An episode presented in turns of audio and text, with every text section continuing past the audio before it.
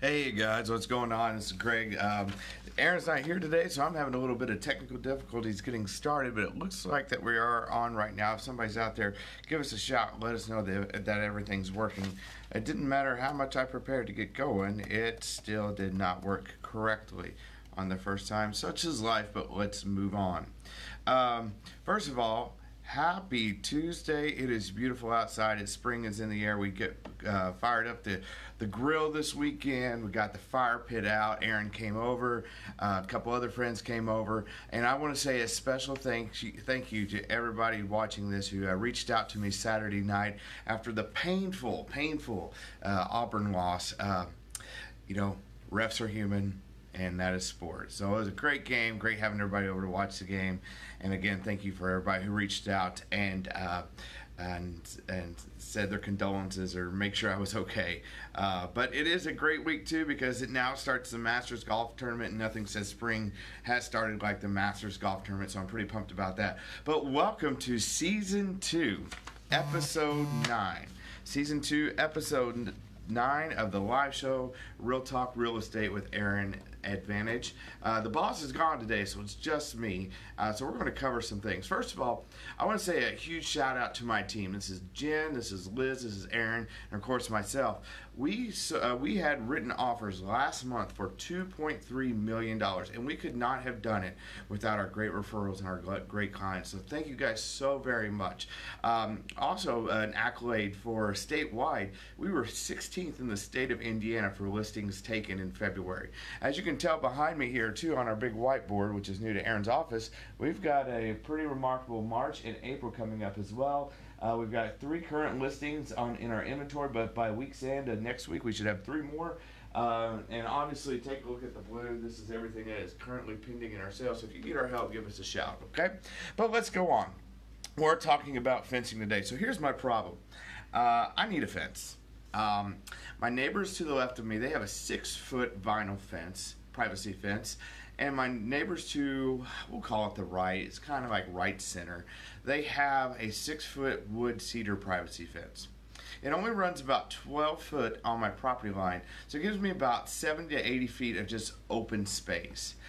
So I've been thinking about this for way too long. Every time I go out to grill or just set out and enjoy life, I always end up thinking about this fence. Nothing's going to look right.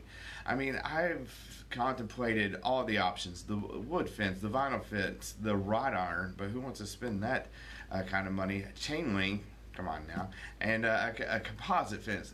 But I, I just don't think anything's going to look quite right with that vinyl fence to my left and the cedar fence to my right. So I, I even started playing around with some styles. Like, well, what if we tried to match a privacy fence? Uh, what if we did a picket all the way around? I mean, isn't, that the American dream, the white picket fence? Uh, maybe some lattice. And there's just so many other styles. You get squared, dog-eared, scalloped edge. Do I do a color to complement one? Do I do a stain to complement the other? And it, it just got overwhelming. So, it, it, no matter what style I looked at, it was just not going to look right with either of the neighbors. Plus, it's going to cost me a lot more money and uh, a lot of extra time I really wasn't wanting to put into a fence. Uh, getting an auger out there would tear up the yard. Then I would have to do it all by hand. But if you know Newburgh soil, you know it's half clay. So it wasn't going to be a fence. So I started thinking about and talking to my neighbor, uh, the one with the white vinyl fence. Um, why not why not a natural fence? I think that's a fencing option that we all over overlook, and I, am going to bring you some options today about some natural fencing. Now, uh, before I begin, I, I, need to give a shout out to my neighbor. His name is Tony Oxley, and he's the lead horticulturist out of Victoria National Golf Course. So he's got some clout and some good ideas, um, and helped me put things in perspective. But I found this great article today. It, it has 11 different um, options but I'm just going to give you some that might be practical for our area. First of all, you need to decide do you want to go with a flowering or you want to go with an evergreen or you want to go with a type of a bush?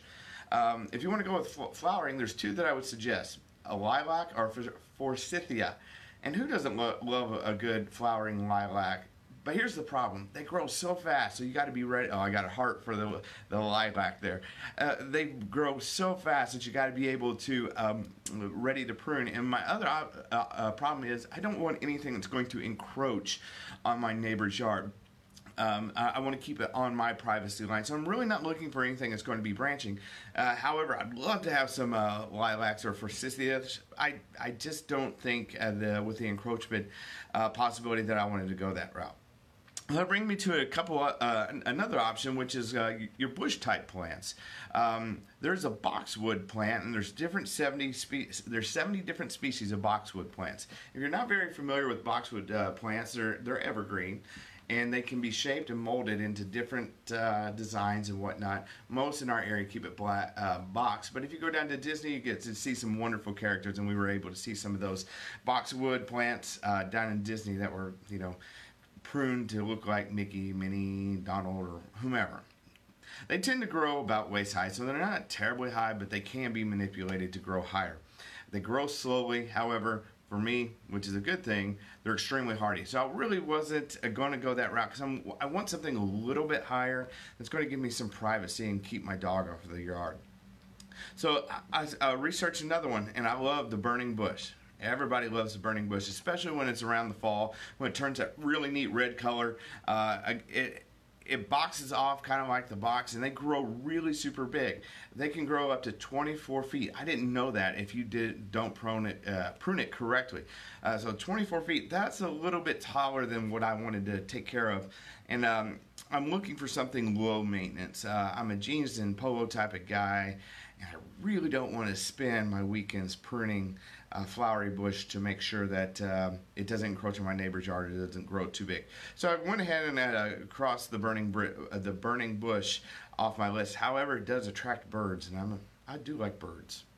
Beautiful sounds. Anyway, I digress. Um, then I started uh, looking at another option that's not terribly familiar to me, but I was like, ah, I'll give it a whirl. Uh, the dwarf willow tree.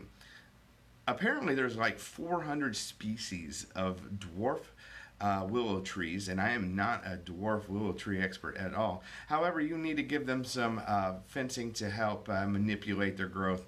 Again, a little bit more work than I wanted to do. Uh, it tolerates the, the moist soil and the winter weather in, in our area, uh, but it's not too drought um, friendly. And I'm looking at, you know, late July, August, and I need something that's going to be um, drought friendly.